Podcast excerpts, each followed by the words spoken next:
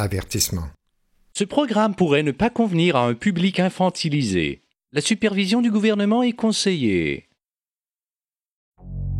Vous êtes la masse critique. masse critique. Ce n'est pas en questionnant les autorités qu'on grimpe les échelons. C'est en étant obéissant. C'est comme ça que ça fonctionne la désinformation. Tu as un message de départ qui se propage à une petite minorité de gens qui ont des postes influents et qui vont propager cette information-là à d'autres personnes qui doivent très souvent obéir aux règles. Vous écoutez Radio Masse Critique.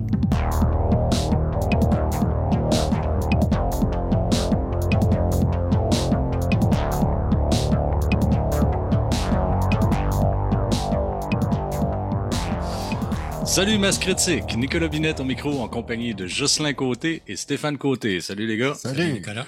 Vous écoutez l'épisode 21 de Radio Masse Critique du mardi 7 mars 2023. Aujourd'hui, on vous présente une entrevue avec la journaliste indépendante Julie Lévesque sur la pratique du journalisme à l'ère de la désinformation universelle, laquelle sera suivie du témoignage de Juan Manuel Velázquez Lopez, artiste urbain originaire du Mexique, déjà bien établi à Limoilou, mais qui sera vraisemblablement déporté à la fin du mois.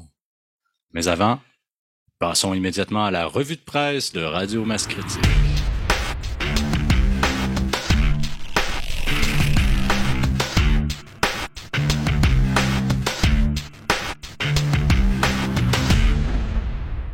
L'immunité naturelle de la COVID-19 plus efficace que le vaccin ARN messager.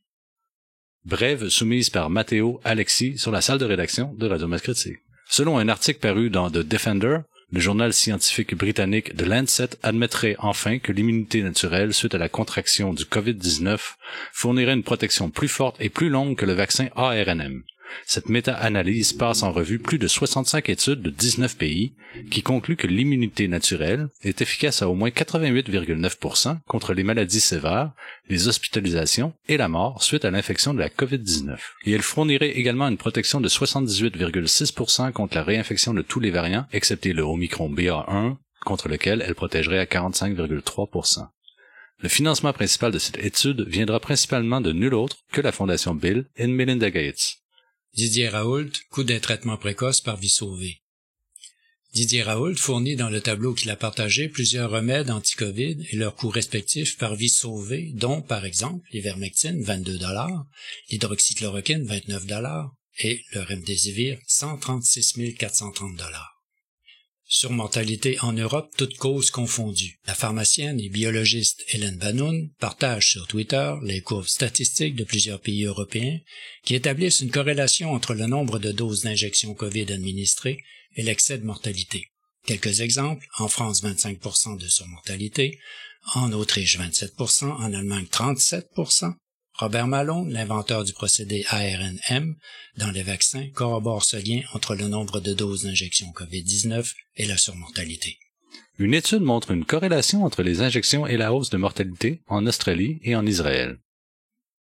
Un article scientifique écrit par le professeur Denis Rancourt, Dr Marine Baudin, Dr Joseph Eke et Dr Jérémy Mercier, publié dans un rapport de Correlation Research in the Public Interest, analyse les données de l'Australie et d'Israël et met en évidence le fait que la mortalité augmente lors des campagnes de vaccination.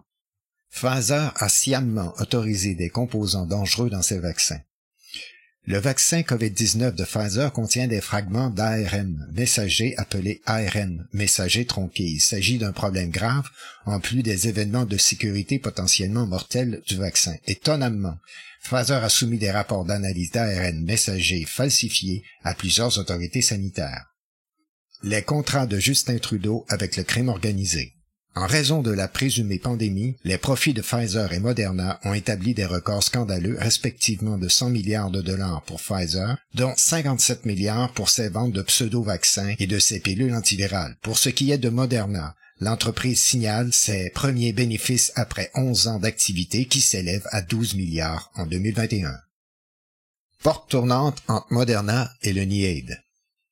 Dans son rapport financier du mois de février 2023, Moderna annonçait que le coût des ventes s'est élevé à 1,9 milliard de dollars, soit 39% des ventes de produits pour le quatrième trimestre 2022, y compris les redevances versées à des tiers dont 400 millions de dollars pour un paiement de rattrapage au National Institute of Allergy and Infectious Disease, le NIAID, pour un nouvel accord de redevance signé en décembre.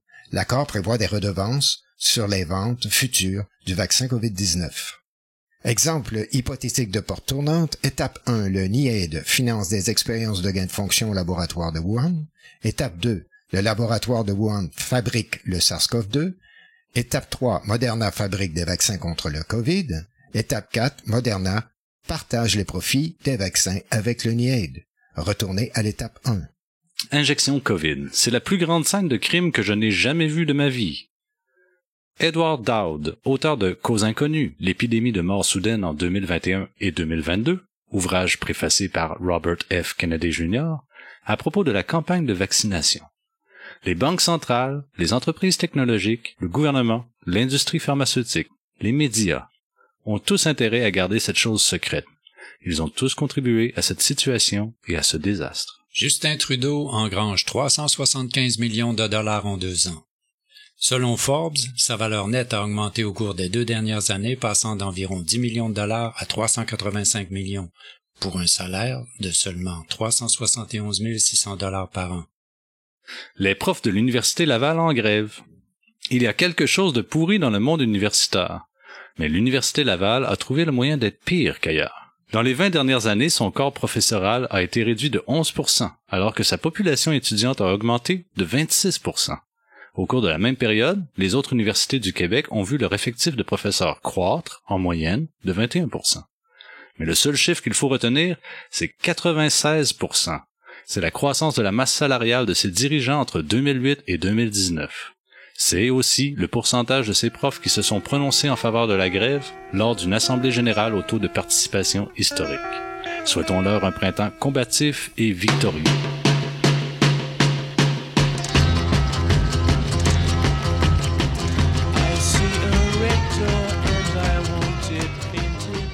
Alors, on a reçu aujourd'hui en entrevue euh, Julie Lévesque.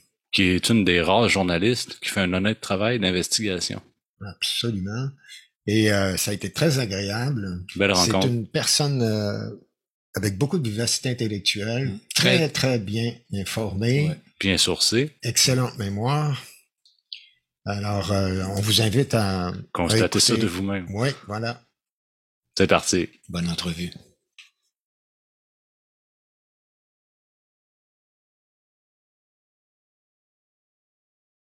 Enchanté, moi c'est Nicolas. Enchanté, Nicolas. Jocelyn. Jocelyn. Stéphane. Et Stéphane. C'est moi qui ai communiqué avec toi. Ben oui. Alors Julie, euh, tu es une journaliste indépendante, une vraie journaliste qui pose des questions, qui brasse la cage.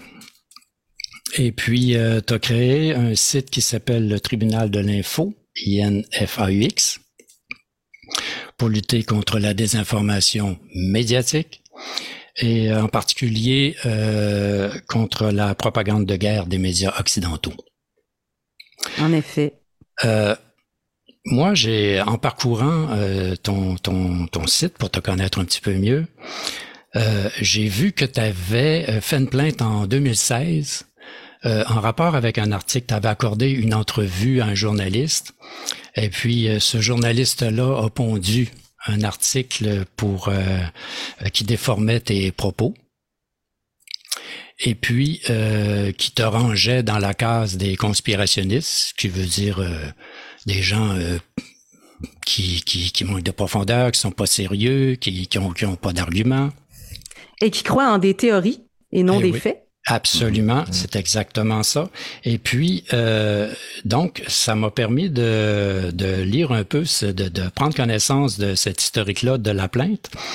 Et puis, ce que j'ai trouvé très intéressant là-dedans, c'est c'est le c'est le c'est le rapport euh, qu'il y a parce que tu t'intéressais à ce moment-là. Je ne sais pas si c'est encore une question qui t'interpelle énormément, mais euh, à ce moment-là, c'était les attentats du 11 septembre.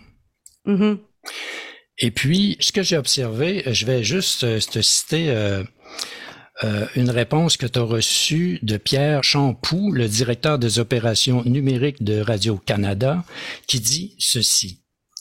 En contestant la version officielle, ce qui est évidemment votre droit, vous allez contre le courant officiel, voire dominant, et laissez entendre que le gouvernement américain nous cache des choses, que des médias comme la BBC savaient que la tour 7 de, du World Trade Center s'effondrerait, etc. En tout respect, Madame Lévesque, cela relève de la théorie du complot, que l'expression vous plaise ou non. Puis, ce que j'ai trouvé très intéressant là-dedans, c'est que de la même façon, la mécanique qui a été utilisée pour imposer le narratif des attentats du 11 septembre a été appliquée exactement de la même façon pour la pandémie, l'efficacité, la sécurité des vaccins, etc. Là, on voit que c'est vraiment la même technique.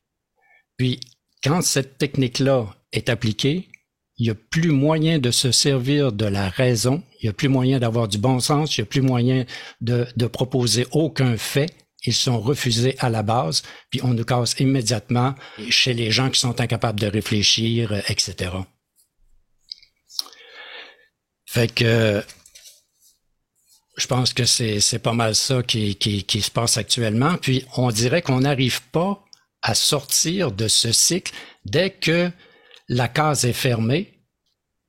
On dirait que là, à ce moment-là, on a beau avancer les arguments, on a beau essayer de réfléchir, il n'y a rien à faire, et toutes les autorités, parce que euh, euh pour ce qui est de ta plainte, ben, l'ombudsman a refusé tout simplement ton droit de réplique.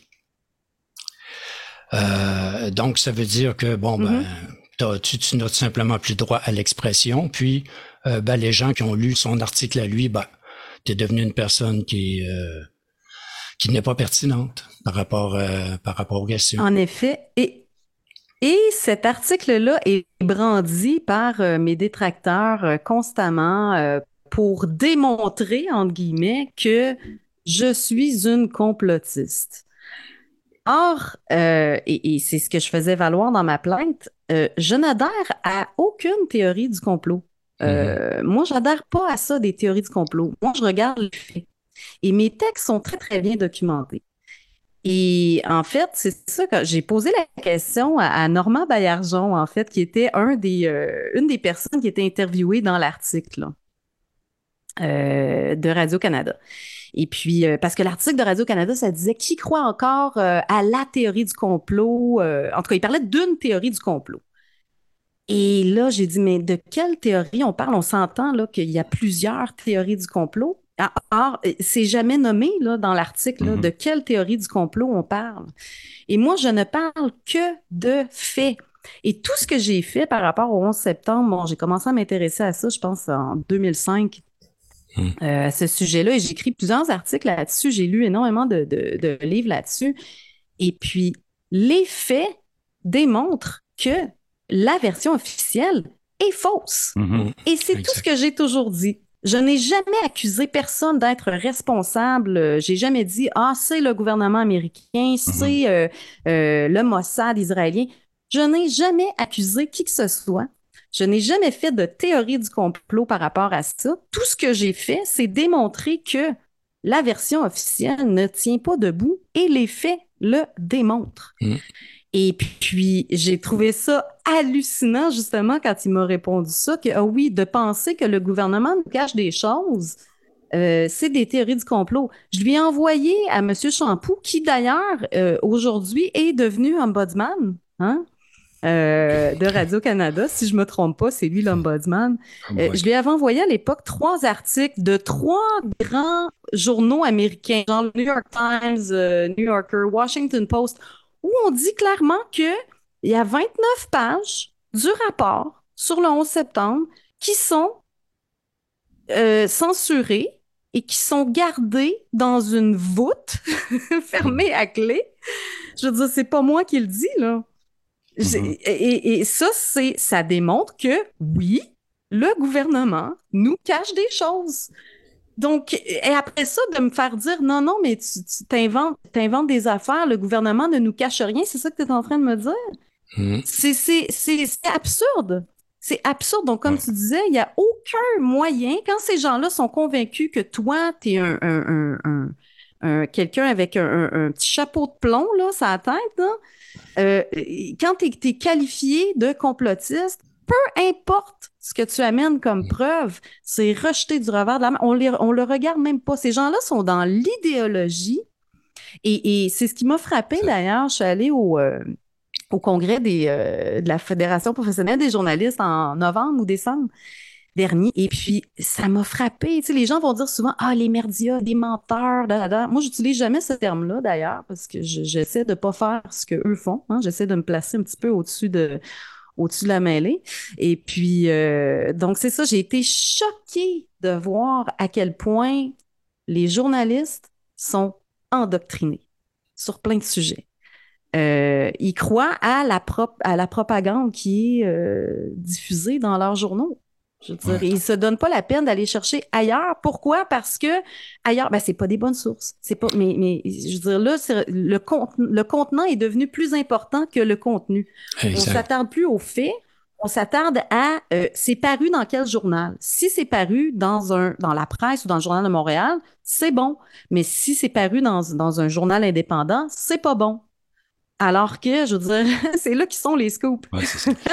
Puis là, il y a. Euh, puis il n'y a pas à dire, les associations, c'est l'association des ingénieurs et des architectes, l'association des pilotes, euh, les gens qui étaient euh, à la sécurité euh, lors des attentats.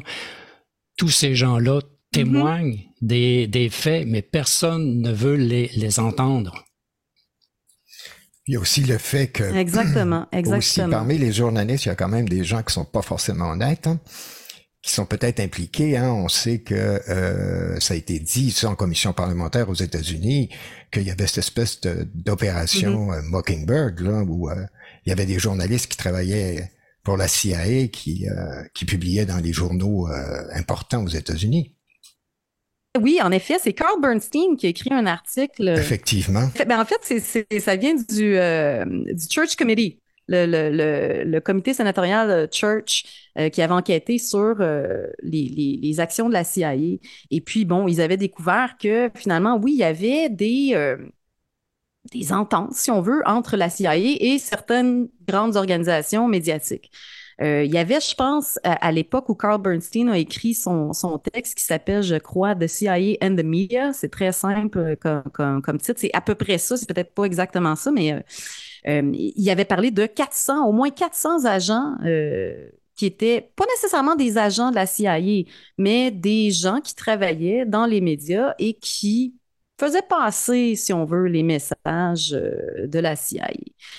Et, ça, ben, je, veux dire, ça remonte à, je veux dire, Kennedy, on peut le voir là, dans des, des, des euh, informations qui sont des documents officiels qui sont sortis euh, de la CIA, qu'ils ont, ils ont des, des, personnes dans les grands médias qui mm-hmm. sont leur liaison et qui sont là pour euh, imposer un, un, discours officiel et, ne pas en déroger. Prescrire un discours. Et là maintenant, ben, c'est c'est carrément généralisé. Hein. Durant la pandémie, là, on a vu que le discours s'est uniformisé à un point où c'est très, très, très, très révélateur d'en fait, euh, qui confirme presque tout ce qu'on a entendu, en fait, tout ce qui a été dit au sujet de, de, de, de tous ces, ces complots, ces, ces possibilités de complot. En tout cas, euh, maintenant, ça se trouve euh, pratiquement confirmé par cette espèce d'unité d'opinion, de la façon dont la crise a été traitée, etc. Absolument. Ben d'ailleurs, en fait, si on, ce qui, moi, ce qui m'a frappé dans les trois dernières années, c'est à quel point ben, les techniques de propagande euh, qu'on connaît, là, qui sont éprouvées, hein, de, de, d'affirmer quelque chose et puis de le répéter euh, mille fois, et puis ça devient une vérité. Euh, ça, couplé à, la propagande contre les, dissidents, hein, qu'on traite de complotistes, de, de, conspirationnistes ou de toutes sortes de noms qui sont traînés dans la boue. Et ça, couplé à euh, la censure. Euh, tout ça, je veux dire, c'est vraiment euh, le match parfait, le, le, le, cocktail Molotov qui est lancé contre la démocratie parce que on, oublie souvent que en démocratie, la démocratie, c'est pas juste d'avoir des trois pouvoirs, le, législatif, l'exécutif et le judiciaire qui sont contrebalancés si on n'a pas une presse libre et indépendante, on n'a pas de démocratie, à mon avis, à mon humble avis, mm-hmm. parce que euh, les gens qui sont au Parlement, euh, qui sont au gouvernement et qui sont euh, dans les tribunaux, tous les juristes, tout le système judiciaire, ces gens-là, euh, je veux dire, leur vision du monde est basée très souvent sur ce qu'ils lisent dans les médias. Donc, si ce qu'on lit dans les médias, c'est perverti à, un point tel que la vérité, je veux dire, la réalité et ce qu'on lit dans les médias, c'est deux choses complètement opposées ben pour moi, il n'y a plus de démocratie. Et je pense que c'est ça qui s'est passé dans les trois dernières années. C'était vraiment une attaque frontale. Et ça, ça vient, à mon avis, de, euh, de Event 201, qui est organisé par euh, mm-hmm. la Fondation Gates, euh, le Forum économique mondial et le Johns Hopkins University Center for Public Security, quelque chose comme ça. Ils le disent dans leur, dans leur simulation de pandémie qu'ils ont fait en octobre 2019 les recommandations, ça, je veux dire, il y a plein de gens qui ont dit Ah oui, c'est évident que c'était une simulation pour ça. Ça, c'est difficile à démontrer. Ce qui est facile à démontrer, par contre, c'est qu'ils ont émis des recommandations. Et ces recommandations ont été suivies à la lettre. Et c'est clairement écrit dans ces recommandations-là que euh, les médias et les gouvernements doivent travailler de concert pour lutter contre la désinformation et, euh, dans le fond, propager euh, le plus possible les messages du gouvernement. Et, je veux dire, quand on regarde vraiment les vidéos qui ont été faites euh, de, de, ces, de cette simulation-là, ils prônent la censure. Mm-hmm. Ils prônent la censure. Donc, euh, je veux dire, ces recommandations-là ont été suivies. Donc, les gens, quand les gens parlent de, de quand les gens rejettent du revers de la main, ah oui, euh, euh les complots, voyons, euh, vous imaginez-vous la quantité de personnes que ça prend, tu sais, qui sont impliquées là-dedans, c'est impossible. C'est pas comme ça que ça fonctionne. Et, ça, je trouve que Event 201, c'est vraiment un très bon exemple de comment ça fonctionne d'imposer un discours. Euh, ces gens-là, qui, euh, au départ, ils le disent même eux-mêmes. Ils disent, nous, notre rôle, le, but de faire des simulations comme ça, c'est d'éduquer les représentants euh, nationaux de différents pays.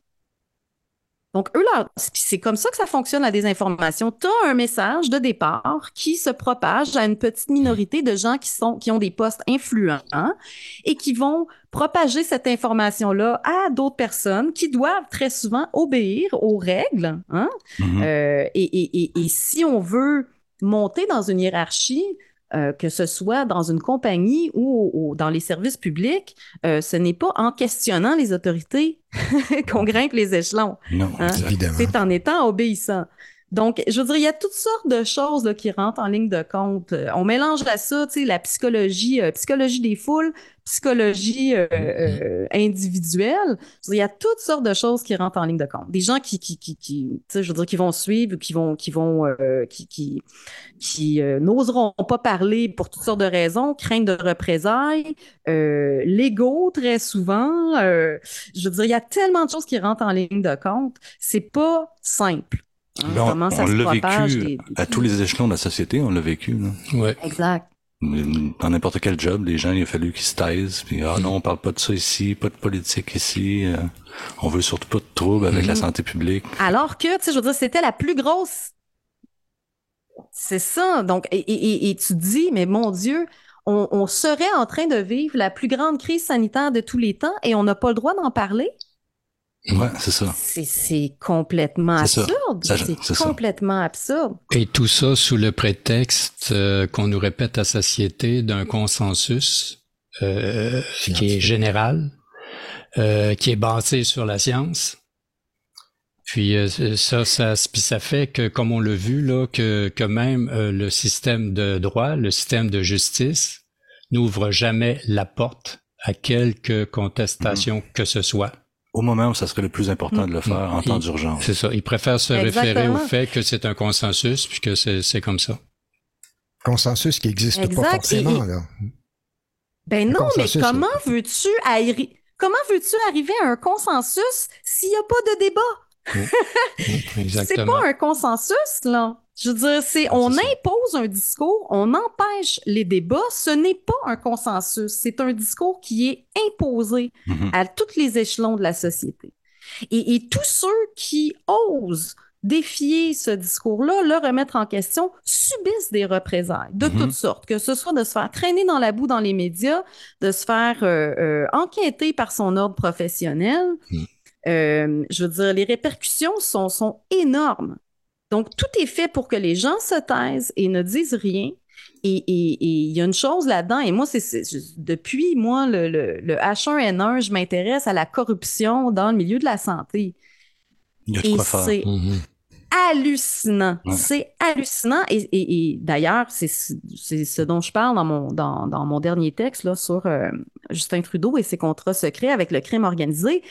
C'est démontré que c'est une forme de crime organisé, euh, l'industrie pharmaceutique. Mhm. Donc, euh, je veux dire, euh, le problème, un, un des gros problèmes qu'on a, c'est ça, c'est la corruption institutionnelle de nos, nos, nos, nos organismes de réglementation. Je veux dire, ça a été corrompu à l'os. Et quand on dit corrompu, tu sais, les gens vont penser souvent, ah oui, il y a des gens qui se font payer. Non, c'est plus, c'est, beaucoup plus complexe que ça. Et plus subtil, c'est toute la façon dont la réglementation euh, euh, est faite. Par exemple, les compagnies doivent payer pour que leurs produits soient euh, évalués par euh, les agences de réglementation. Ça, c'est une chose. Euh, ensuite de ça, qui finance les agences de, de réglementation ou les agences comme le CDC qui sont chargées de protéger le public? C'est l'industrie. l'industrie finance Même chose avec l'OMS. Exactement. aussi, c'est sorti dernièrement, là, il y a des contrats, euh, euh, par exemple, Moderna a, a- a remis des, des, euh, des redevances sur des contrats qu'elle avait pour les vaccins.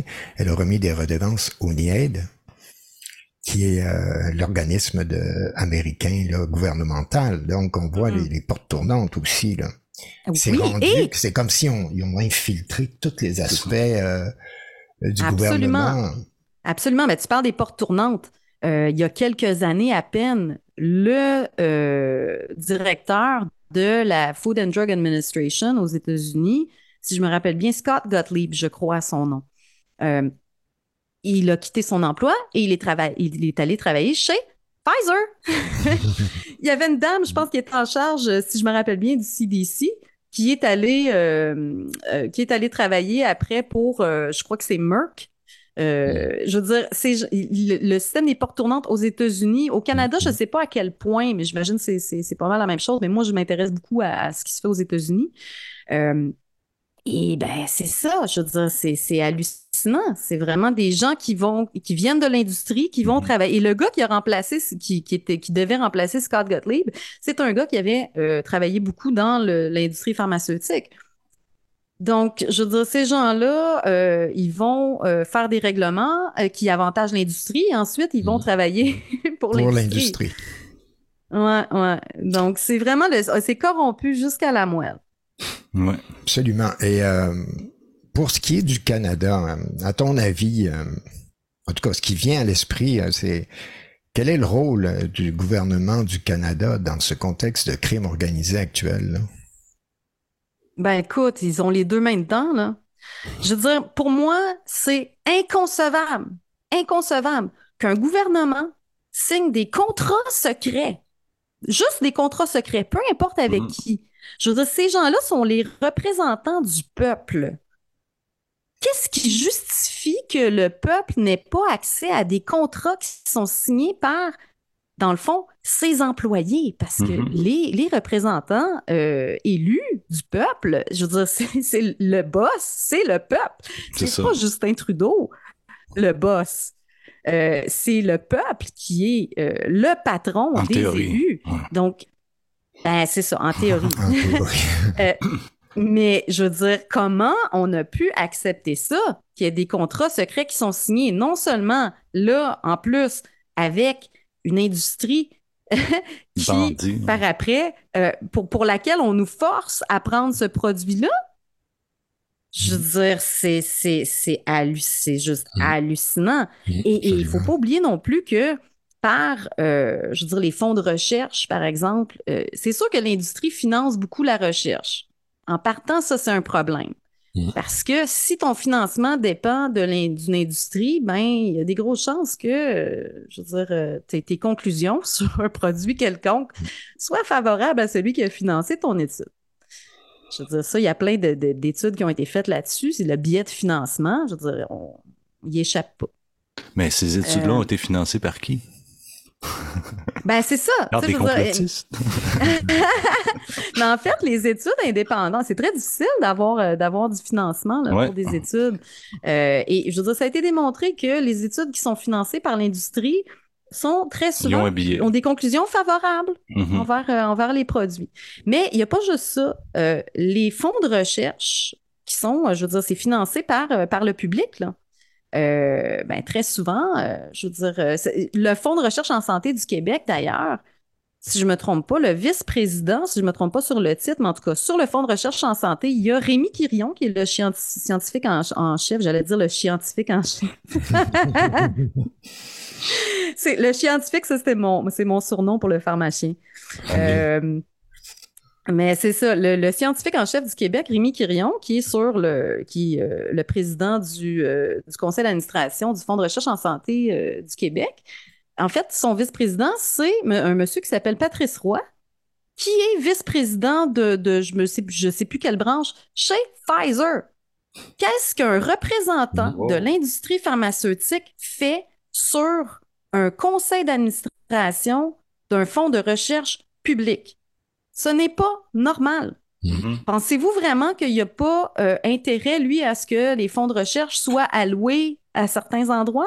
Absolument. C'est un conflit d'intérêts net. Ben, complètement, complètement. Donc ça, c'est une autre chose dont les médias n'ont pratiquement pas parlé. Je pense qu'il y a eu un article qui a été publié sur les conflits d'intérêts par rapport au, euh, euh, à, l'équipe qui devait choisir là, les, les vaccins qui seraient approuvés, qui seraient autorisés par le Canada. Il y a eu un article, je pense, en 2020 qui est écrit là-dessus sur Radio-Canada.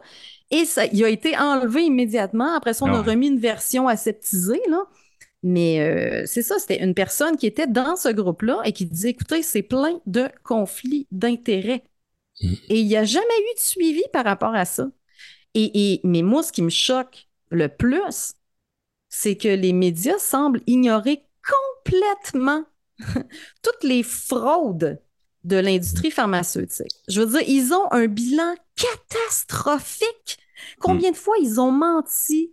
Euh, ils ont été euh, euh, accusés d'avoir d'avoir donné des pots de vin pour avoir menti sur leurs médicaments, des violations, toutes sortes de violations. Et, et ces gens-là ne font que payer des amendes et ils recommencent. Et les récidives sont innombrables. Et tu te dis, mais voyons, après ça, les journalistes vont euh, publier des articles qui vont dire, euh, oui, euh, le vaccin Pfizer efficace à 95% sachant que cette industrie-là a menti à de nombreuses mmh. reprises sur ces médicaments. Depuis des, des, des, des dizaines décennies. Des, décennies. C'est inconcevable qu'on prenne ça pour du cash. Mmh. Puis d'ailleurs... c'est ce qu'on a fait. Oui, puis d'ailleurs, comment est-ce qu'on peut dire qu'une qu'une injection est, est efficace et sécuritaire alors qu'on a un produit qui est expérimental? Qui peut être testé. Exactement. C'est une contradiction dans les termes. Là. Total. Et euh, on n'a pas accès, euh, ils ont voulu garder secret leurs euh, documents sous prétexte que c'est du secret professionnel. Mm. Je m'excuse. vous voulez que les gens s'injectent ça dans le corps et ils n'ont pas le droit de savoir, euh, de voir vos résultats? Euh, et d'ailleurs, quand on a eu accès à ça, il y a euh, un, site web qui s'appelle Daily Cloud, qui est le site de, Naomi Wolf. Ils ont réussi à trouver 3500 chercheurs indépendants qui ont regardé tous les documents de Pfizer qui devaient rester secrets pendant 75 ans. Ils ont fait des rapports là-dessus c'est, c'est euh, je me rappelle plus du titre exact du livre, mais si vous allez sur dailycloud, euh, euh, vous allez voir, c'est Pfizer Documents, je crois, le titre du livre. C'est 11 dollars, mais ça vous donne accès à toutes les, tous les rapports qui ont été écrits par des chercheurs indépendants. Et, je veux dire, le bilan est catastrophique. Là. Je veux dire, ces injections-là ne sont ni sûres ni efficace. Puis en rapport avec le secret de ces ententes-là, il y a des, euh, des partis euh, politiques, des gens au gouvernement qui voudraient voir c'est quoi le contenu. Puis euh, ben là, s'ils veulent voir ce, ce contenu-là, il faut qu'ils signent des ententes de confidentialité. Mhm. Ça veut Et- dire qu'ils veulent vraiment pas que la population sache. là. Non! Et, et je, ne, je, je ne peux pas concevoir comment un élu peut accepter ça. Hmm. C'est inacceptable. Mhm. Les gens, on devrait avoir accès à ces informations-là. Pourquoi cacher les résultats si ton, si ton produit est efficace et sûr? Pourquoi tu as besoin de cacher des choses? C'est ça. Je veux dire, pour moi, c'est c'est- Aussi simple que ça. clair. C'est aussi c'est simple presque que une ça. démonstration. Exactement. Et le représentant du gouvernement fédéral a dit, ben là, je vais demander la permission aux, aux Oui. entreprises pharmaceutiques. Je pense que c'était le Bloc pour québécois, ça, hein? C'était le Bloc Euh, québécois? Écoute, je me rappelle pas, non, il me semble que c'est un libéral. En tout cas, Oui, ça se un peut. libéral. Euh, ouais, ça se pourrait. Oui, parce que c'est eux qui ont signé les. Oui, ententes. oui, effectivement. Relançait semble- après euh, une intervention d'une autre personne qui demandait en fait quelque chose qui était déjà une forme de censure. Et lui, il, est venu, il en a rajouté en fait pour s'assurer absolument. Parce qu'il était supposé, euh, il y en avait un qui avait demandé tout simplement qu'il puisse aller voir et qui amènerait pas de téléphone cellulaire. Ah. Oui, c'est la députée du Bloc. Bon, voilà, c'est ça. C'est la députée la du Bloc qui avait Bloc. demandé ça. Et là, le, le libéraux revient et, et c'est déjà une censure énorme. Parce Oui. que si tu- parce qu'après ça, tu peux toujours dire en chambre, mais il ment. Hein, tu peux toujours te défendre en disant, mais vous avez aucune preuve, vous mentez. Mm, non, c'est pas vrai. Avec personne. Alors, c'était déjà une censure. Et l'autre, il, il revient avec, euh, euh, ben, il faudrait demander la permission à Pfizer. Ah, per- Écoute, c'est, c'est, C'est mais c'est absolument incroyable. Inacceptable, inacceptable. Mm. Euh, et, et- et sachant en plus que euh, ce qu'on sait par rapport à toutes les magouilles, qui ont toutes les pressions indues que euh, Pfizer a fait, par exemple, avec des pays latino-américains, ils, ont, ils ont voulu avoir toutes sortes de garanties contre des, des répercussions. écoute, c'est, et, et ça, c'est un article de, de Public Citizen, c'est un, qui est un organisme indépendant, là, qui, qui veut protéger, dans le fond, la population. C'est, hallucinant, là, les demandes qui ont été faites. Là. Il a fallu qu'ils mettent des, des, des, euh, des bases militaires même en, en, en garantie. Euh, puis, puis c'est ça, puis tu garantis, euh, je veux dire, ces gens-là, ils peuvent pas se faire poursuivre si jamais il y a des effets secondaires. Mais attends, c'est parce que c'est pas supposé être sûr et efficace? Pourquoi tu as besoin de garantie pour pas te faire poursuivre? Et surtout Euh, pourquoi- en, en ce qui a trait aux vaccins. Hein. Ben C'est oui, les vaccins ben qui oui. sont les plus protégés au monde. Hein. C'est Ouais. le produit qui est le plus protégé dans la pharmacologie. Il y a, Ouais, toujours ouais. poursuivre pour d'autres produits, mais pour les vaccins, euh, ils ont déterminé que non. Donc, ça suppose qu'il y a une espèce d'intention derrière ça, ces vaccins-là. Je ne sais pas, il y a quelque chose de, de malsain en arrière de ça. Ah, Et- ben c'est clair. Hein? C'est Euh, clair, et, mais euh, je veux dire, les intentions, c'est c'est difficile de, de, Mm. de- de Effectivement. démontrer ça. Effectivement, c'est tout le problème. Mais, sait, en tout cas, Ouais. on peut on peut émettre des hypothèses qui oui, vont absolument. hein, qui vont quand même euh, sont surprenantes en tout cas, qui pourraient être Ouais. surprenantes. Ben, on a juste à regarder, dans le fond, on a juste à regarder les faits pour voir la tendance qui se dessine. Et puis, pour ce qui est des vaccins, écoute, je veux dire, pour moi, c'est le plus grand euh, mythe médical euh, de Mhm. l'histoire, là, Mhm, la mhm. vaccination. Les On vaccins en affirme- général. Oui, en Ah, général. Vaccin en général. Je En te général. dirais là, euh, tous les et, et pour ça, vraiment, je vous invite à regarder, c'est disponible sur YouTube. Le, euh, le, le, le parrain, on l'appelle le parrain des vaccins. Il s'appelle euh, Stanley Plotkin. Stanley Plotkin est le parrain euh, des vaccins. Il a écrit une Bible sur les vaccins. Tu as tous les vaccins là-dedans avec bon, les essais cliniques, tout ça. Et puis, euh, il y a quelques années, il y a, il y a eu un, un- un cas, une poursuite euh, fait, intentée par, euh, je ne sais pas si c'est euh, le père ou la mère, en tout cas, la mère ne voulait pas que son enfant soit vacciné avec les vaccins, le pédiatrique. Là, ça, c'était avant la COVID. Et puis, le père, lui, voulait que son enfant soit vacciné. Donc, il a demandé à Stanley Plotkin de, euh, de témoigner. Il l'a demandé comme témoin expert. Et le l'avocat de la mère, c'est Aaron Siri. Aaron Siri, qui est celui qui a défendu le groupe de médecins, qui a demandé à la FDA de publier ces documents, euh, les documents de, de, Pfizer. Donc, c'est un très, très bon avocat et ça fait euh, plusieurs années qu'il travaille sur ces dossiers-là. Mais l'interrogatoire qu'il fait avec Stanley Plotkin, ça démonte complètement ce slogan-là les vaccins sont sûrs et efficaces. Mm-hmm. Ce qui arrive à lui faire dire, c'est, écoutez, vous êtes d'accord avec moi que le gold standard, l'étalon hors là, des, des, essais cliniques, c'est les essais randomisés, contrôlés, euh, contre placebo, en double aveugle. Oui. Oui, absolument. Donc, ils se mettent d'accord là-dessus. Et puis là, après, ils pensent un vaccin à la fois en lui disant, OK, où ces études-là ont été faites? Il n'y en a pas. Il n'y en a pas.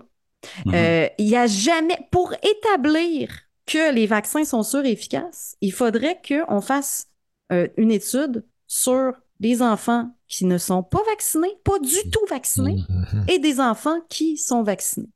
Or, les vaccins sont toujours contrôlés contre un autre vaccin, ou mhm. la plupart du temps sont contrôlés avec, avec un, autre, euh, un, autre vaccin.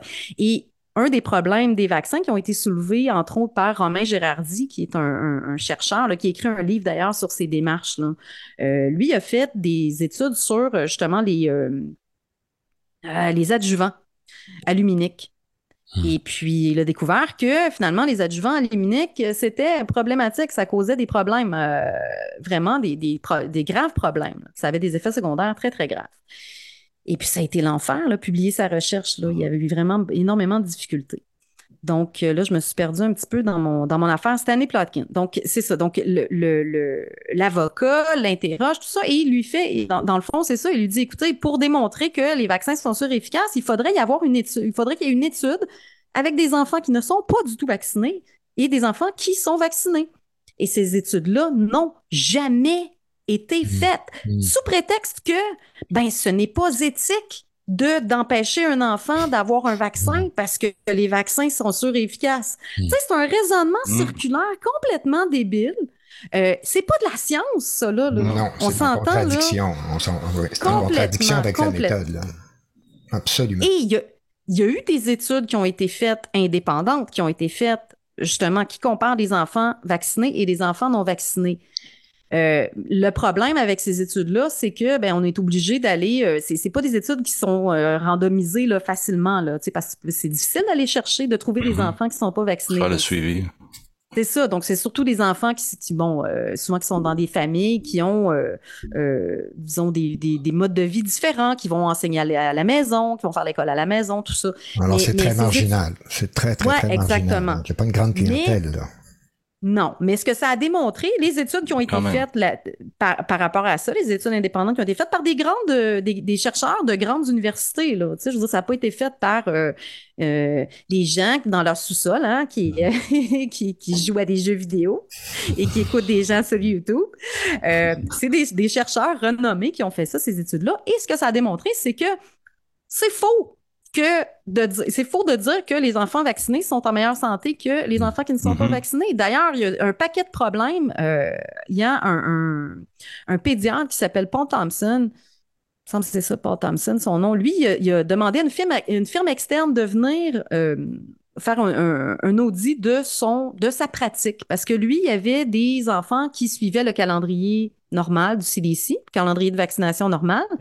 Il y avait des, patients qui euh, suivaient un, calendrier alternatif, c'est-à-dire que, bon, euh, on pouvait attendre avant de donner un certain vaccin. Euh, il y a certains vaccins qu'on donnait pas, tout ça. Donc, c'est un calendrier alternatif. Et il y avait des enfants dans sa pratique qui n'étaient pas du tout vaccinés.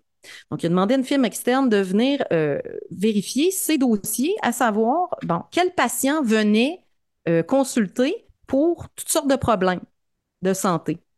Et ce que ça a donné comme résultat, c'est que c'est hallucinant là, quand tu regardes les, les, les, graphiques. C'est indéniable.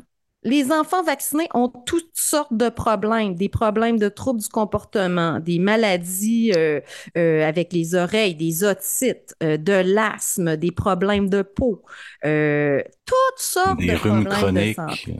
il attrape la grippe. Exactement. Il y a le, documentaire Vax 2 qui fait ce tour-là parce que le premier, je pense que le premier documentaire, il interrogeait tous les gens qui, sont, qui ont eu des qui ont été blessés par les vaccins, ou qui ont mm-hmm. perdu des enfants, ou que les enfants sont devenus autistes. Ils interrogeaient, puis là, ils trouvaient ça lourd. Ils disaient, on va refaire une tournée avec la caravane Vax, puis on va interroger les parents d'enfants non vaccinés pour montrer le contraste. Et c'est, on dit c'est des témoignages, c'est des cas isolés, mais il y en a, il y en a, il y en a, il y en a. Puis le contraste, c'est juste frappant. Ouais.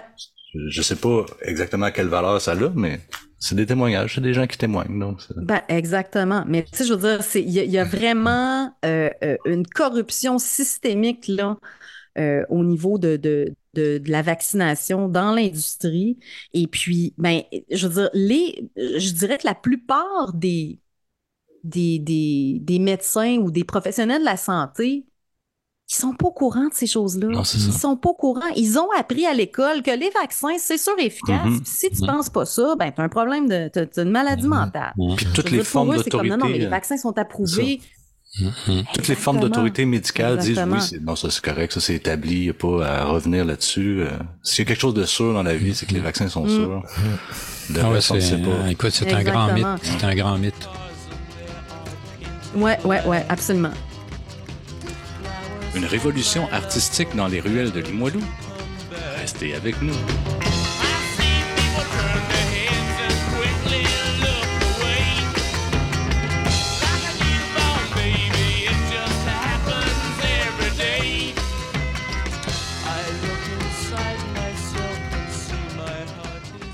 Avant de commencer, je veux dire merci beaucoup pour cette émission. Aussi, je vais parler un petit peu de mon expression, mon art. Dans mon pays, je, moi, j'ai fait de la peinture tout le temps. Et déjà été Toi, tu viens de Mexico, City. Je suis mexicain. mais à cause de mon peinture, j'ai la chance de, de me communiquer avec la société d'une façon différente. J'ai la chance d'aller à Cuba à cause de mon peinture.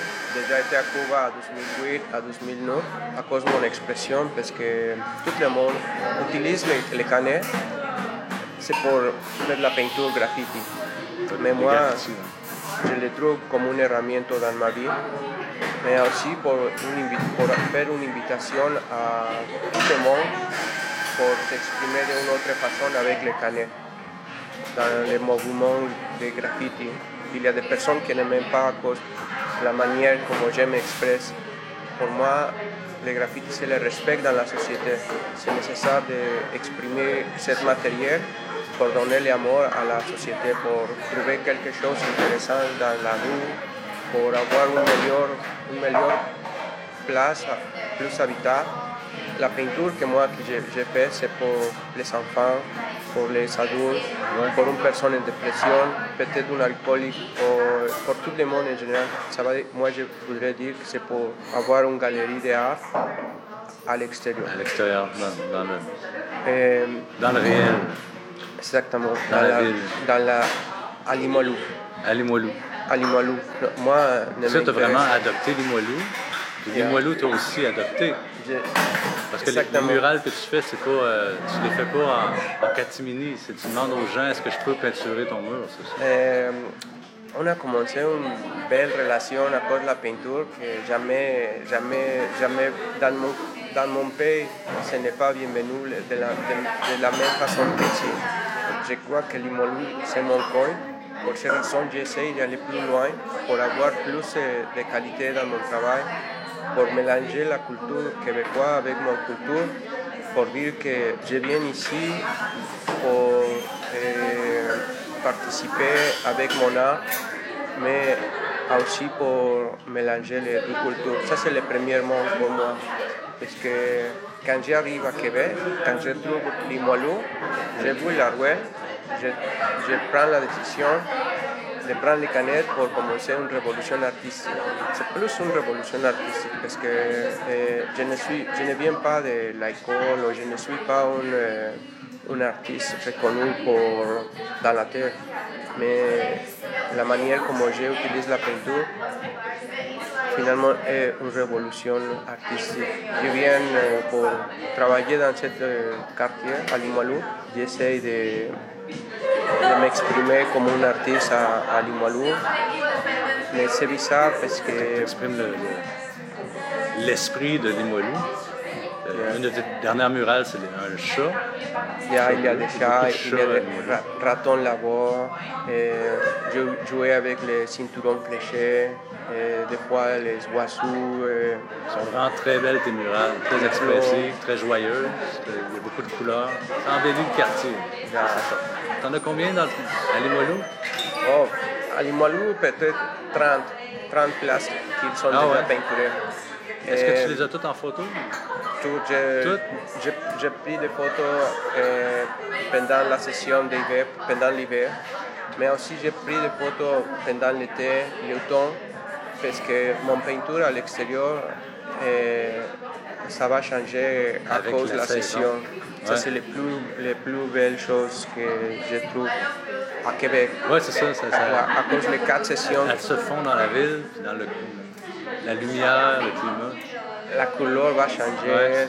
euh, euh, c'est plus euh, une adaptation de la peinture dans la rue. Mon peinture va, un jour va, va finir à cause de la, la nature de la rue. Ce n'est pas possible de garder une, une belle fraise toute la vie. C'est ça. Elle va se dégrader Il, il changer à cause Elle va prendre du, euh, d'une autre couleur. du cachet. Euh, va changer la couleur, dégrader, ça va changer. Pendant l'hiver, j'ai pris les canettes, mais pour moi c'est cool la, la température. À descendre à l'intérieur de mon canette, j'ai plus de qualité, j'ai plus Ah ouais? de, de précision. C'est plus froid pour moi, oui, c'est Ah ouais? euh, compliqué pour m'exprimer. Mais Si ça avec- va mieux quand il fait froid? ça va très incroyable. Ah c'est, ouais? c'est incroyable. la- Les plumins, la ligne, c'est plumins. Et moi, j'ai plus de contrôle à cause que le matériel, c'est plus. euh, je ne sais pas comment je vais dire. Mon canette, ça fonctionne mieux. OK. Oui, de- déjà peinturé euh, plus que 30 murales à Limoilou, toutes différentes. Dans la ruelle ici à, à Limoilou, mon travail le plus visible, c'est mon dernier, le dernier animal que j'ai peinturé, la- les chats, les chats bleus. Euh, c'est le plus, le plus, plus visible, mais le plus fort aussi. Sur le coin de la première avenue, 11e rue. Oui, exactement. Oui, exactement. Cet animal, pour moi, représente euh, Limoilou, la culture québécoise, représente la liberté. Changer l'image de cette coin-là, avoir une image que ce n'est pas. C'est différent totalement. Un animal bleu qui représente la liberté, la terre. Mon culture aussi, la mélange de, de, alebrije, un- cet animal, un alebrije chat. Et je vais parler un petit peu de c'est quoi un alebrije. Un alebrije, ça veut dire un animal magique eh, qui c'est possible de trouver à l'intérieur de, euh, une autre histoire, ou c'est possible d'imaginer des choses qui n'existent pas. Pour ces raisons, c'est magique. Ah.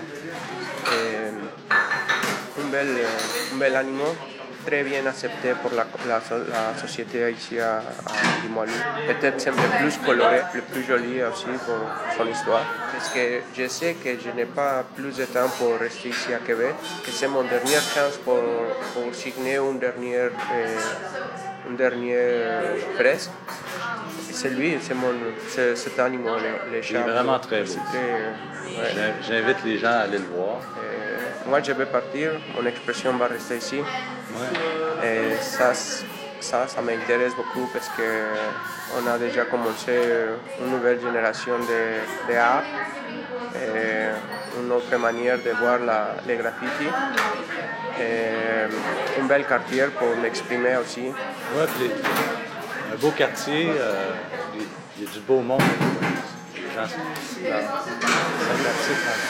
Je voudrais dire à, à tout le monde à Limoilou qui, qui vient pour me dire euh, que j'ai embelli la, la rue. Je voudrais dire qu'on a travaillé ensemble pour avoir cette image parce que sans la permission des propriétaires, sans, sans avoir les, les, places, ce n'est pas possible de, de continuer. De m'exprimer de cette façon. Je vais commencer avec mon histoire à, à Limanu, à. Comment est-ce que j'ai arrivé euh, ici euh, et J'arrive à, à, Québec et en 2017 avec, euh, 2017 avec ma, ma femme. Elle, est, elle, a un permis d'école pour aller à l'école, d'étudier, pour, étudier. étudier, pour étudier. Moi, j'ai un, un, permis de visitant qui, après, après j'ai changé à, pour un permis de travail. OK. Donc, tu as trouvé un emploi qui t'a délivré un permis de travail? Eh, oui, j'ai changé mon statut de, de visitant pour travailler. Et finalement, je commence pour avoir un, un job et travailler à l'intérieur de différentes compagnies de sérigraphie. Okay.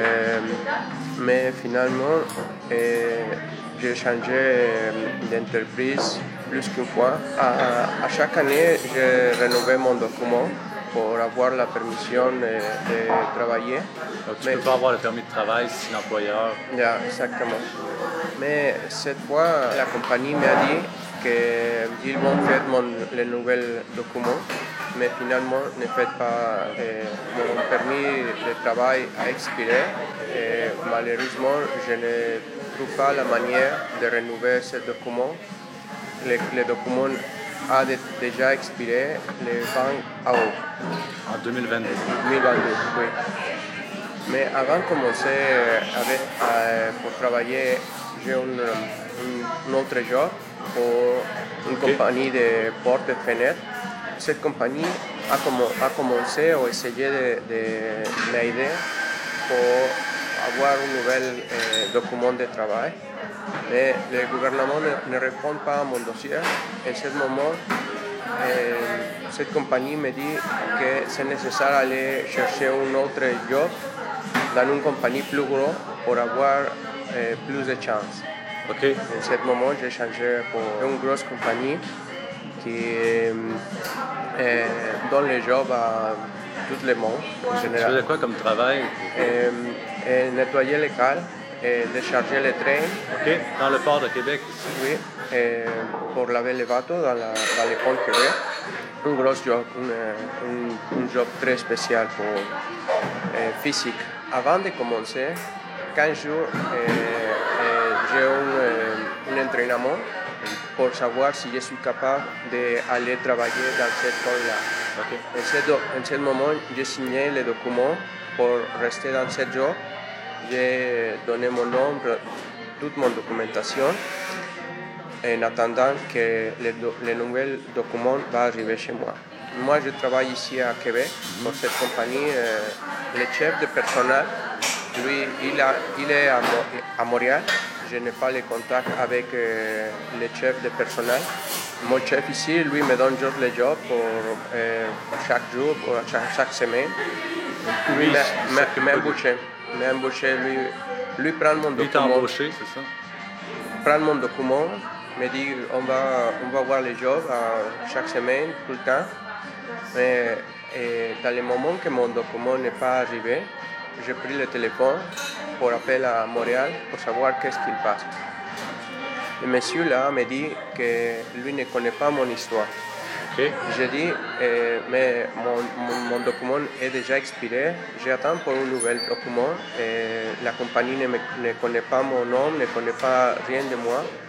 Et en ce moment, j'arrête mon, mon travail, je prends mon dossier et pour aller chercher les, les, de M.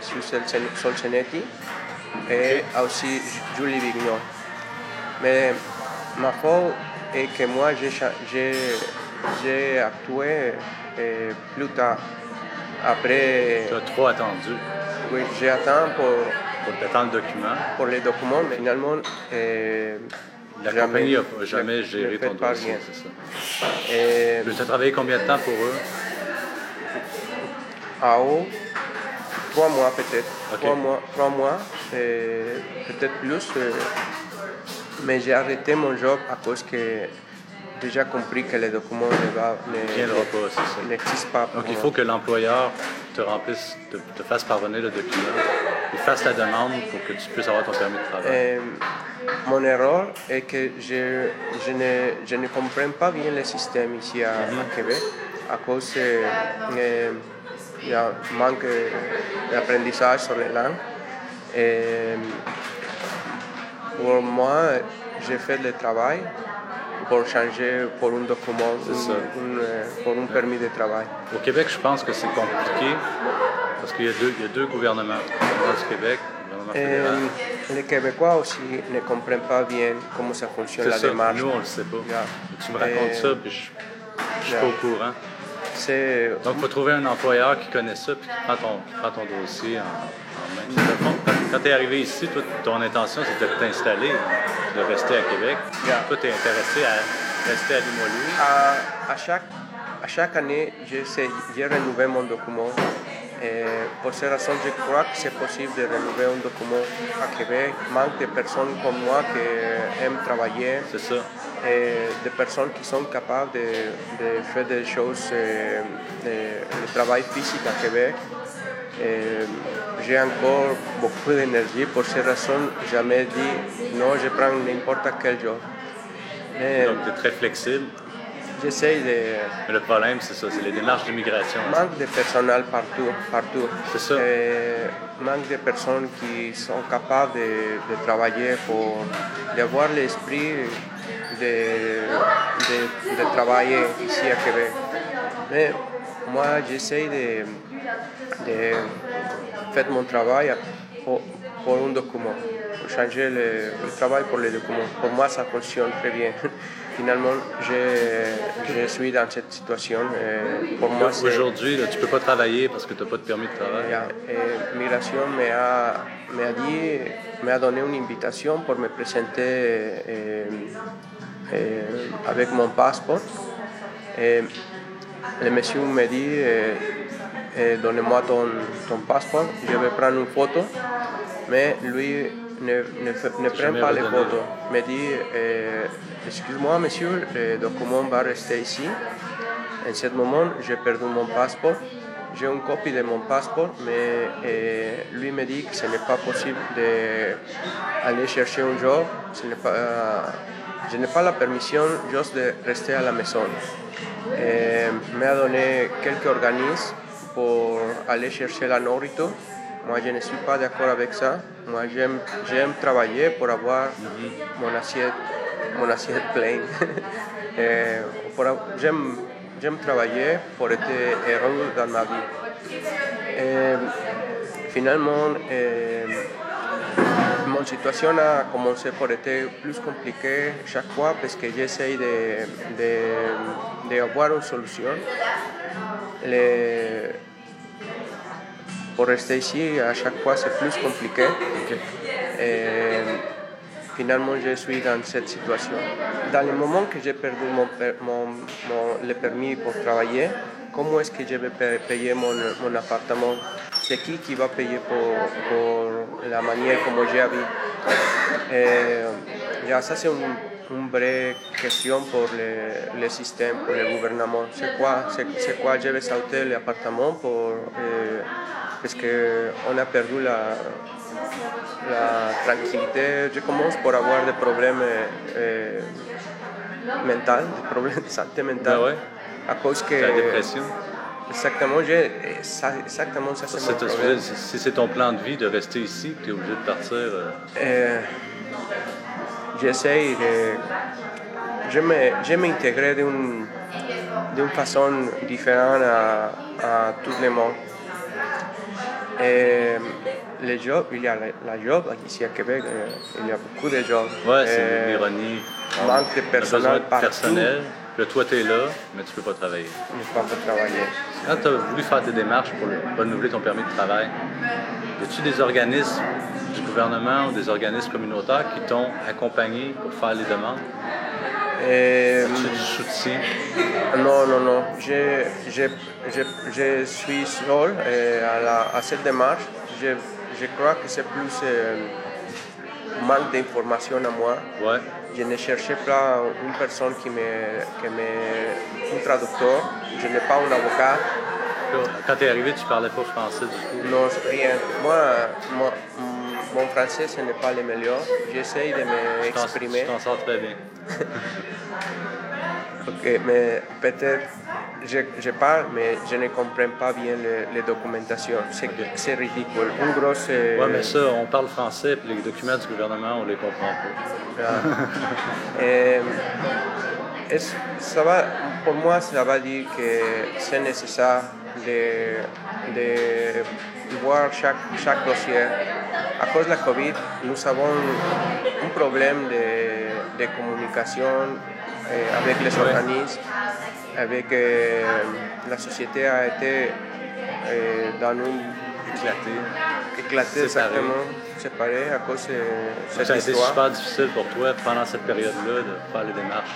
Eh oui, eh, oui, c'est des choses qui arrivent euh, dans ma vie. Je ne comprends pas comment, qu'est-ce qui passe dans ma vie parce que j'essaie d'aller plus loin. Et non, je, je suis de retroceso. Le quoi? Je ne marche pas comme ça, rétrocéder.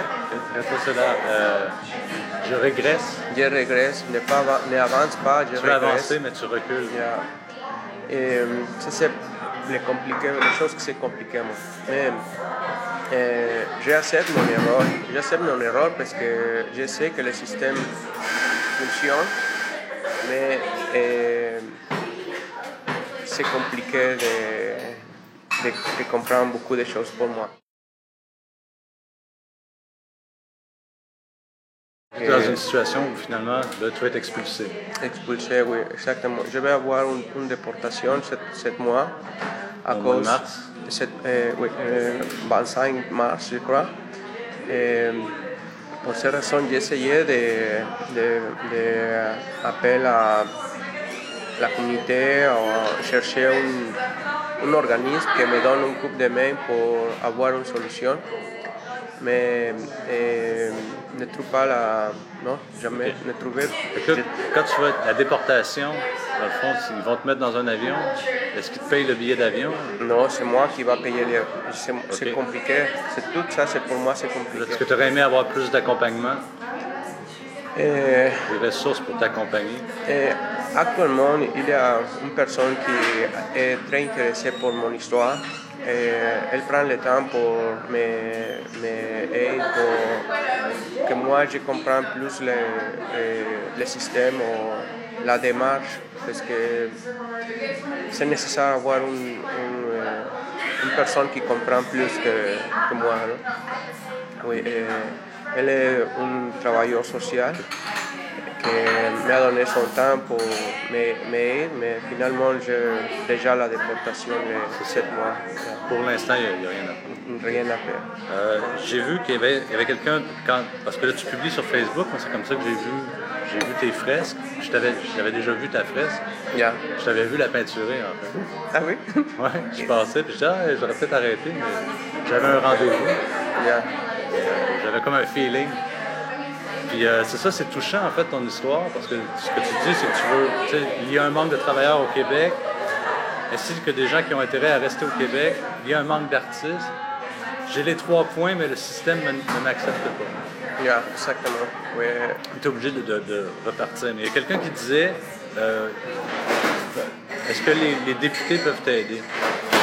Puis il y a Madame Julie Vignolia, qui est députée de Beauport-Limoilou, qui dit Nous travaillons avec monsieur depuis trois mois. Des conseils lui ont été donnés et il a des documents à remplir. La balle est dans son camp. Ah, euh, Qu'est-ce qu'elle veut dire? C'est quoi Est-ce que c'est les, euh, les permis de réfugiés dont tu me parlais? Exactement. de- Ma- Madame Julie Vignola. Vignola. Elle, elle, a essayé de m'aider, mais d'une façon euh, que je je n'attends pas. Je n'aime pas avoir un permis de refuge à cause que dans le moment que je vais, je vais prendre cette documentation, ce n'est pas possible de retourner à mon pays. Et moi, ça, ça me dérange à cause que j'ai maman, j'ai maman encore. Et pour cette raison, je ne, je ne prie pas. T'es pas en danger, là. Non, c'est- non, non. J'ai plus, euh, il y a beaucoup de personnes qui m'aiment euh, dans mon coin à cause de la peinture. Je- j'habite à La Basse Californie. La température, c'est totalement différent. J'habite euh, dans la plage. J'aime ce coin aussi. Mais à Mexico, il n'y a pas euh, beaucoup de travail, c'est mal payé. Malheureusement, je ne suis capable de travailler et aussi faire de la peinture. La différence, c'est que ici, j'ai la- j'ai le job, j'ai l'argent, j'ai le temps pour faire la peinture, pour contribuer avec, avec mon art. Parce que hum, l'institution, l'école, je ne sais pas comment ça s'appelle, comment, comment est-ce que je vais avoir un, permis pour travailler avec mon art euh, dans la ville? Finalement, euh, Ben, je pense qu'il faut, que tu obtiennes la résidence permanente parce que des permis de travail pour des artistes, travailleurs autonomes, je ne sais pas comment ça fonctionne. Moi, je Peut-être moyen de voudrais- faire des résidences, mais pour des séjours à long terme. Je voudrais dire que je n'aime pas être seulement comme un artiste. Moi, je viens pour m'intégrer d'une façon différente, pour travailler, mais aussi pour travailler les fins de semaine avec mon art. Dans les moments que j'ai le temps, je vais prendre le temps temps pour, libre. me- Donc, tu as, quelque chose à donner, quelque chose à offrir à la société. Oui, exactement. Quelque chose pour offrir à, à- La culture, enrichir la culture de Limoilou, de Québec. que, euh, imagine si tout le monde qui vient à, à, à Limoilou fait la, les arts à- dans la rue, c'est wow, on va trouver multicolore. multiculturel, euh, multicolore, euh, plein de, de arts partout. Et si je trouve une compagnie qui m'appelle pour revenir ici à Québec, Pour t'embaucher, m'embaucher d'une bonne manière, et je, je besoin un permis fermé, il appelle, parce qu'il y a un permis ouvert, un permis fermé. Je ne sais pas si, si c'est possible de retourner avec un permis fermé, mais c'est le système qui me va donner cette information. Mais je, je ne vais pas avoir la permission de retourner à Québec et après une, un, Un an, c'est ça. Retourner au Mexique, oui, rester là un an. à Mexico Oui. City. Je vais, je vais, je vais apprendre de nouvelles, euh, nouvelles choses, euh, grandir plus mon technique. euh, je vais essayer de, après ça, de tu veux, tu veux retourner au revenir. Ton plan, c'est de revenir à Limoilou. Si je suis de retour, je vais, jamais je vais perdre mon chance. de- je vais renouveler les documents, je vais, je vais prendre la... Oui, c'est possible, c'est possible, je pense. Euh, prendre le temps pour- S'il y, y a des organismes qui peuvent t'aider, nous, on va rester en contact. Yeah. Wow. Puis a des organismes, je ne suis vraiment pas au courant de l'immigration, mais a des gens qui, nos auditeurs qui, travaillent dans l'immigration, qui ont des, plugs, on peut se mettre en lien puis voir justement parce que est-ce que tu es au courant de la- la- comment ça fonctionne la résidence permanente? J'ai perdu la chance parce que j'arrive à 2017, à, à 2018, à la, fin de, à la fin de 2017, à, à début de 2018. Euh, ça, c'est mon la première année que j'ai resté ici à Québec. Mais à- après ça, à 2023, il y a déjà 5, ans que j'ai déjà été ici. J'ai perdu la permission d'avoir un permis pour rester ici. Ah ouais? Euh, Pour toujours? euh, non, parce que ne fait pas la rénovation de les documents. J'ai perdu la, mon... La permission sur ton séjour actuel, tu peux retourner au Mexique puis revenir ici après. Si j'ai la chance, je vais, je vais, je vais voir. Si tu veux, on va essayer de trouver des solutions. Ça, c'est cool, moi, j'aime ça. On a déjà commencé la- l'histoire de la graffiti art, le street art, ou embellir la rue. Ouais. Je sais pas, c'est- Je pense que tu as beaucoup réfléchi au sujet.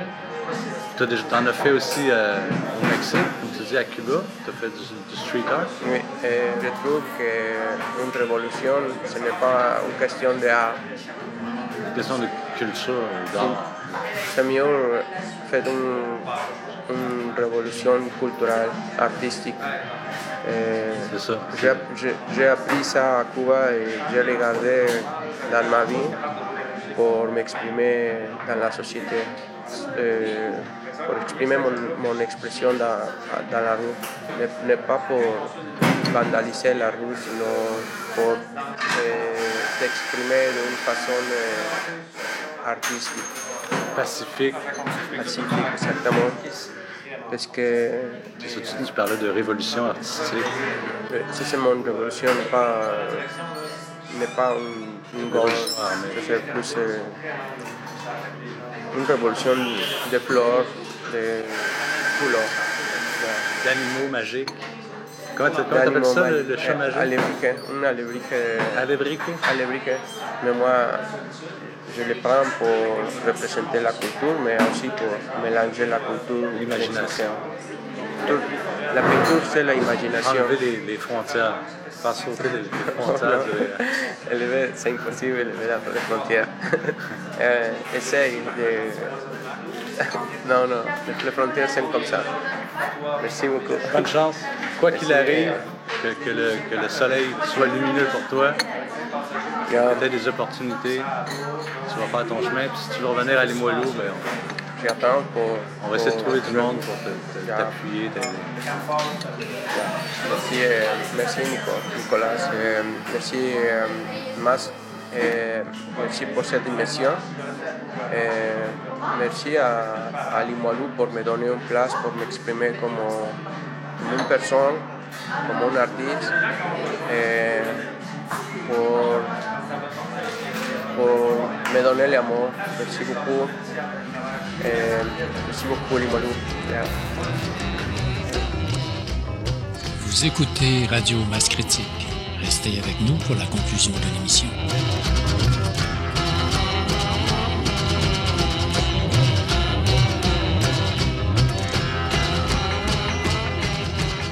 Donc, c'est ce qui conclut notre 21e épisode de Radio Masse Critique. Euh, on a lancé un Vox Pop au dernier épisode. La question était quels médias indépendants consultez-vous? Quels sont les médias indépendants que vous consultez et pourquoi sont-ils importants pour vous? On a eu quelques réponses, mais on en veut plus, donc on va laisser le Vox Pop ouvert. Venez commenter le Vox Pop, donnez vos réponses. On a Roseline Michaud qui brise la glace et qui nous dit qu'elle écoute Libre Média, France Soir, Rebel News, Sud Radio, Lux Media et FNL. FNL, c'est Freedom News, Nouvelle Libre, c'est ça? Elle dit, il traite l'info différemment et aborde des sujets de société sans alimenter la peur, etc. Merci, Roselyne. Mélanie Tremblay, qui nous répond sur Facebook aussi. Radio Réveil, Samuel Grenier, blogueur. Et FNL aussi, Freedom News, Nouvelle Libre. Et Théo Vox. Merci, Mélanie, de ta réponse. Il y a quelqu'un qui nous a répondu sur la salle de rédaction, Brigitte Beaulieu. Je suis abonné à Libre Média et je suis vos publications. Merci, Brigitte. La plupart du temps, je ne cherche pas l'actualité sur les médias de masse. Tout ce qui a trait à la COVID-19, je suivais Réinfo COVID du Québec, Réinfo COVID Québec, et les sites officiels du ministère de la Santé. Pour comparer. Merci Brigitte pour ta réponse. Donc, les Vox Pop sont la manière la plus simple de participer à Radio Masse Critique. Il n'y a rien de plus facile. Vous avez plusieurs options. Vous pouvez répondre dans les commentaires Facebook sur le Vox Pop. Vous pouvez répondre dans la salle de rédaction sur le Vox Pop. Vous pouvez répondre par téléphone en appelant notre boîte vocale au 88 478 8109. Répondez par vidéo en faisant parvenir celle-ci à rédaction à commercial ou en déposant celle-ci dans notre boîte de dépôt sur notre salle de rédaction. Soyez inventifs, on est ouvert à vos suggestions, à votre créativité. Vos réponses seront présentées à la prochaine émission. On a bien hâte d'entendre vos réponses et on compte sur votre participation. N'oubliez pas, vous êtes la masse critique. Proposez. Voilà. voilà. Proposez des nouvelles, des extraits, des entrevues, des thématiques, des vox pop. Partagez vos témoignages, vos annonces, vos appels à participation. Votez et faites remonter les sujets et contenus qui vous interpellent. Rejoignez la salle de rédaction de Radio Masse Critique sur notre site radio.mascritique.tk. Cliquez salle de rédaction. Vous pouvez vous abonner à Radio Masse Critique directement sur notre site pour être notifié par courriel au moment de la publication d'un nouvel épisode. Vous pouvez également nous suivre et partager euh, nos publications et vos commentaires sur tous les médias sociaux que vous utilisez. Toutes sortes de façons de participer. Merci à tous ceux qui nous soutiennent. N'hésitez pas à nous soutenir par un don si vous croyez que notre travail est utile à une époque où les médias sont à la solde du gouvernement. La véritable information repose sur des petits médias indépendants comme le nôtre et de nombreux autres. Voilà ce qui conclut notre émission, messieurs. Merci, Nicolas. Alors poursuivons en musique et à bientôt. À bientôt.